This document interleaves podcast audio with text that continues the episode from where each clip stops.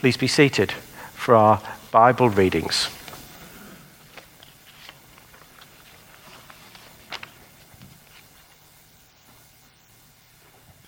The first reading is taken from the book of Psalms, Psalm 34, beginning at verse 1.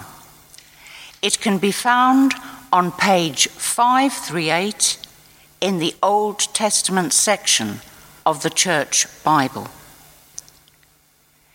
In this reading, we read of David praising God for his faithfulness and might in delivering him from a hostile situation.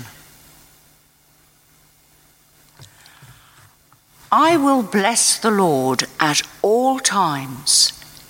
His praise shall continually be in my mouth. My soul makes its boast in the Lord. Let the humble hear and be glad. O magnify the Lord with me, and let us exalt his name together. I sought the Lord and he answered me and delivered me from all my fears. Look to him and be radiant, so your faces shall never be ashamed. This poor soul cried and was heard by the Lord and was saved from every trouble. The angel of the Lord encamps around those who fear him and delivers them. Oh, taste and see that the Lord is good. Happy are those who take refuge in him.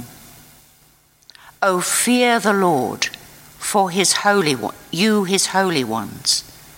For those who fear him have no want. The young lions suffer want and hunger but those who seek the Lord lack no good thing. Come, O children, listen to me. I will teach you the fear of the Lord. Which of you desires life and covets many days to enjoy good? Keep your tongue from evil and your lips from speaking deceit. Depart from evil and do good. Seek peace and pursue it. The eyes of the Lord are on the righteous, and his ears are open to their cry. The face of the Lord is against evil doers, to cut off the remembrance of them from the earth. When the righteous cry for help, the Lord hears and rescues them from all their troubles. The Lord is near to the broken-hearted and saves the crushed in spirit. Many are the afflictions of the righteous, but the Lord rescues them from them all. He keeps all their bones, not one of them will be broken. Evil brings death to the wicked, and those who hate the righteous will be condemned. The Lord redeems the life of his servants. None of those who take refuge in him will be condemned. This is the word of the Lord. Thanks be to God. Hear the gospel of our Lord Jesus Christ according to Luke. Glory to you, O Lord. The gospel reading is taken from Luke chapter 1 beginning at verse 46. It can be found on page 61 in the New Testament section of the Church Bible. In this reading, we read of Mary giving praise to God her Saviour.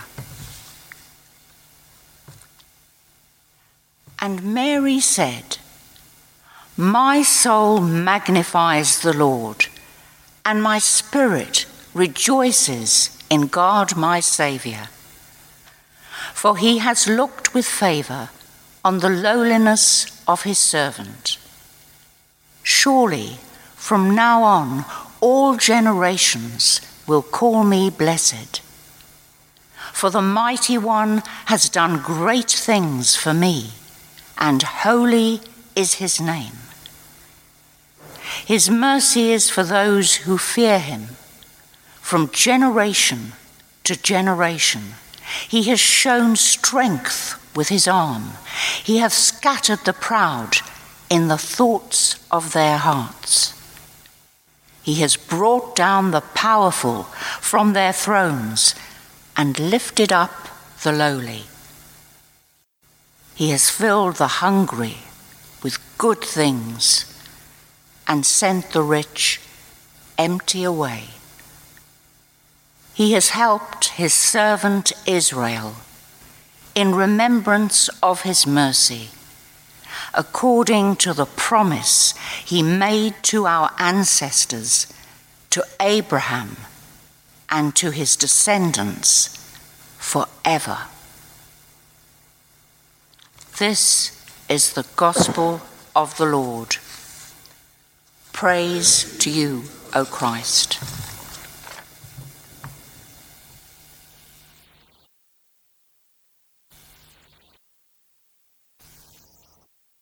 Well, good morning, everyone. Uh, if you folk were marooned on a desert island with only one book of the Bible, I wonder which one you'd choose. Well, I hope you never have to, and that I never have to. Uh, but if I had to make that choice, I, would opt for the book of Psalms. And I, I, think it's good that in the next few weeks uh, we're going to be uh, looking at Psalms in, in greater detail. You know, the, the, book of Psalms, their range of subjects is so vast, so full of life's experiences. John Calvin uh, writes about how all the sorrows and troubles and fears and doubts and hopes and pains, perplexities, and the many, many uh, outbreaks, stormy outbreaks of life, and are, are all listed in the book of Psalms. Yes, indeed. But for me, far more important in the Psalms is the element of worship. Psalm after psalm calls us to praise and prayer. We're all summoned to praise the Lord. And uh, how right, too, that Sunday after Sunday we begin our services with a psalm of praise. Uh, the psalms of praise with their rich spiritual food and their powerful fuel, which enable us to worship the Lord of Lords and King of Kings.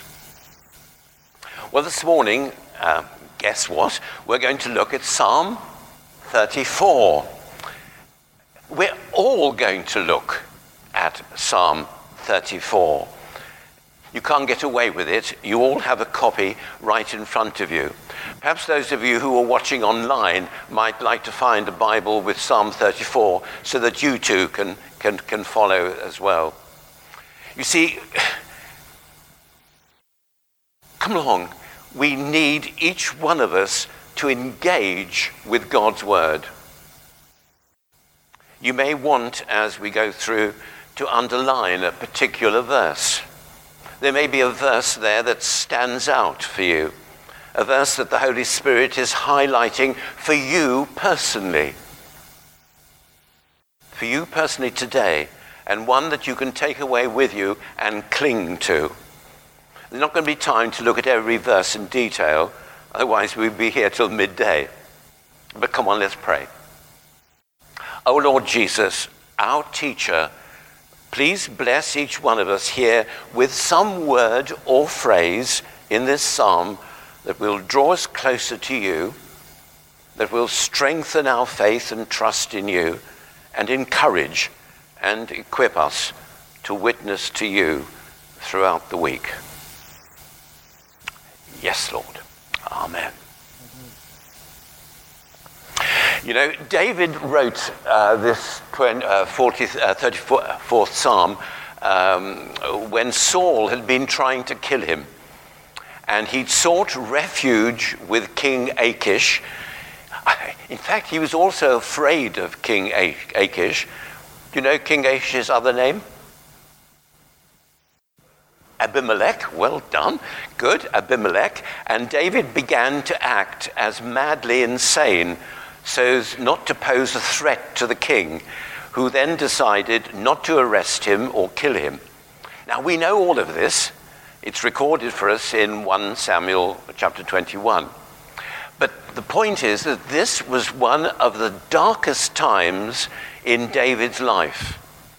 And he, and he writes in the opening, in the midst of this darkest of times, he writes in the opening words of Psalm 34. Come on, let's all say verse 1 together so that we engage with what's there. Come on, what did he say? Together. I will bless the Lord at all times. His praise will continually be in my mouth. You see, David here is expressing his own commitment to praise God. His God who is worthy of all praise. His God who is worthy of unending praise. That praise will be continually on his lips. It'll be there at all times. Not only when he's lost in wonder, love, and praise, worshipping with other followers of God's followers in the temple, but also when he's living and going through agonies in the presence of his enemies as he is, or as he was then. And take note that his praise is not, is not stored in his heart with that nice feeling. No, it's expressed in words and declared as he extols the Lord. Then what does he say in verse 2? Come on, together. My soul boasts in the Lord. Let the humble hear and be glad. Yes, may the humble hear him and rejoice with him. The humble, yes, the humble, those who, oh, those who've seen themselves in peril and in need, unable to help themselves, and have recognized their sinful ways. They who, through grace, come on, we who, through grace, have recognized that we've done all the sinning and that Christ has done all the saving.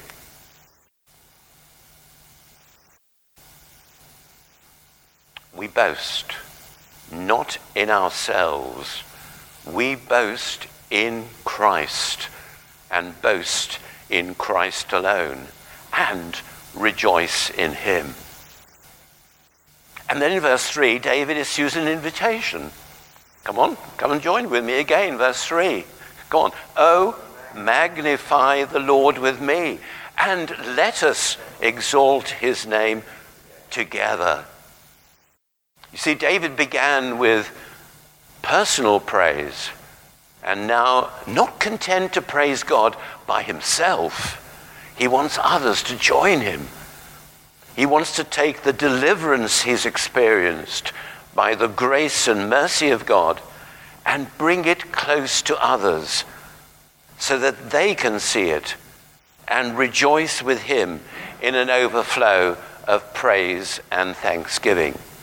And you know, as we praise and thank God, we magnify him. We don't add to God or make him any greater or any larger.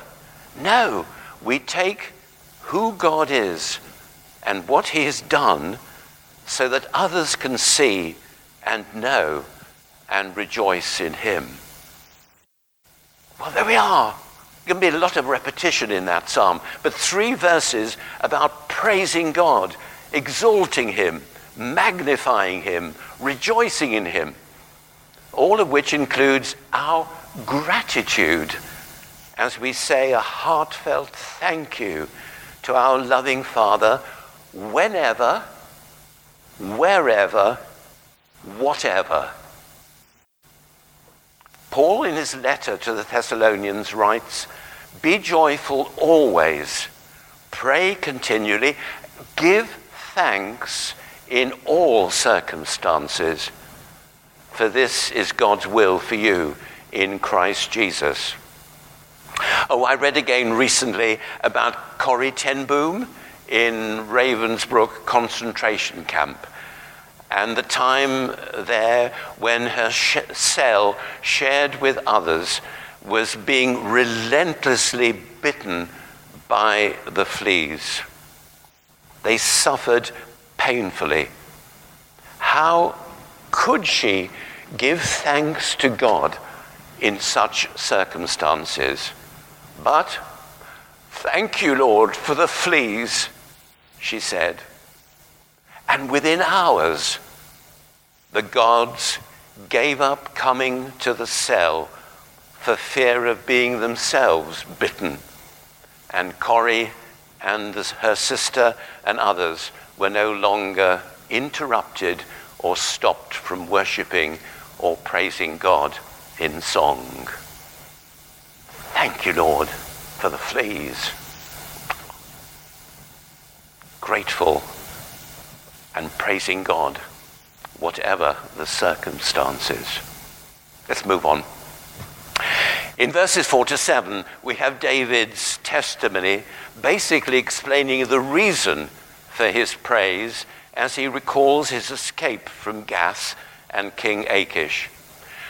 Been fearful, in a pitiful state, poor, he'd really been in need, but he turned to the Lord, he sought him, and the Lord answered him, saving him from his troubles and delivering him through the trial he was experiencing. He'd cried out to God, and he knew that his deliverance was by the mercy and the power of God alone. And then in verse 5, look to him and be radiant. Wow. Look to him and be radiant. Yes, what a reminder to us all. As we look to Christ in faith, we become radiant. Frowns are changed into smiles of joy, and depression and despair give way to delight and rejoicing. You know, no one who commits his life to the Lord will ever be disappointed. He doesn't fail the one who trusts in him. And so on to verse 8 with its invitation. Come on, the first half of verse 8 altogether. Oh, taste and see that the Lord is good. What an invitation. What an invitation. In the message, it says, Open your mouth and taste. Open your eyes and see how good God is. You know, we may hear from others, we do hear from others as they witness to their journey of faith, and they may reason, they may argue, they may resort to logic, they may marshal Christian evidence, but we never experience the reality of what they say until we individually taste and see for ourselves and choose to walk and talk with the Lord and follow Him. Let's never hold back from inviting others to taste and see how good God is, so that the reality of what David tells us in the verses that follow is what they experience. There, look, look in verse 8. There's happiness for those who take refuge in him. Verse 9. For those who fear the Lord have no want. Verse 10. That those who seek the Lord lack no good thing. And of course, we add to that all that David has already listed in previous verses. And we're going to see later in this psalm more of what we find when we taste the Lord. Verse 11 and onwards. Come, come, children, and listen to me. I'm going to teach you a lesson. If you love life and would like to see many more good days, come on, many more good years, well then, verses 13 and 14, don't forget, keep your tongue from evil and your lips from speaking deceit. Depart from evil and do good. Seek peace and pursue it. Speaks for itself, doesn't it? We don't have to go through it. And then now in verse 15, we read of our attentive God. His eyes are upon the righteous, watching over them. His ears are listening, and they hear their cries. I love the message translation of these verses. God keeps an eye on his friends, and his ears pick up every moan and groan. And then in verse 16, God won't put up with rebels, he'll cull them from the pack. Come on, we're nearly there. Let me just pick out in verses 17 to 22 how the Lord saves and delivers. It's all there, isn't it? All that he does for the righteous. There's some repetition here. There's a lot of repetition. There's a lot of repetition here this morning because we're going to go away with that very, very strong message that we praise the Lord for all that he's done. Look at it in verses 17 to 22. The Lord hears folk when they cry for help and he rescues them, then the Lord is close to the brokenhearted. He's right there with them. He saves them when they are crushed in spirit. And then verse 19 yes, the righteous, we will have our afflictions. All righteous will have their afflictions they'll get, we'll get into trouble and have trials, but the Lord will rescue them. Come on, let's not miss out on anything that's being said here. Let's engage with each and every line. And in verse 22, come on, let's end on verse 22 and all say it together. The Lord redeems the life of his servants. None of those who take refuge in him will be condemned. Yes, we praise God that there is no condemnation for those who are in Christ Jesus. What a great psalm! What a great psalm with such a great message about our loving, forgiving, rescuing Lord. David tells us so much about him, and it's all from personal experience. And he just wants to bless the Lord and praise him. And he begins that psalm with, and I'm going to repeat it, and we're going to repeat it over again. And he says, I will bless the Lord at all times. His praise will continually be in my mouth. He commits himself there. He commits himself to bless the Lord and declare his praise 24 7 times 52 for every year in the future, come what may. I will bless the Lord, he said. You know, I felt challenged as I read that over and over again in the last week and I thought of that day many, many moons ago when Hazel and I were married. And the minister asked me, not do you love her? He said to me, will you love her? And I declared loudly, I will. Do I join David this morning and make that commitment? Do I echo his words? I will bless the Lord at all times. His praise will continually be in my mouth. What about you? What do you feel as you've read that psalm? To what extent do you feel you've engaged with it?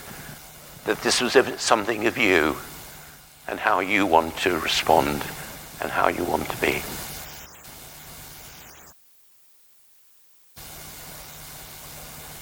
Let's pray. Oh, Father, may we all be like David and bless you and extol you whenever, wherever, and come what may. You are our all loving, all knowing, almighty God, our helper, our keeper, our rescuer. Oh, and we offer you our praise for all that you are and our thanksgiving for all that you've done, all that you're doing, and promise to do. Oh, to you be all the glory. Amen.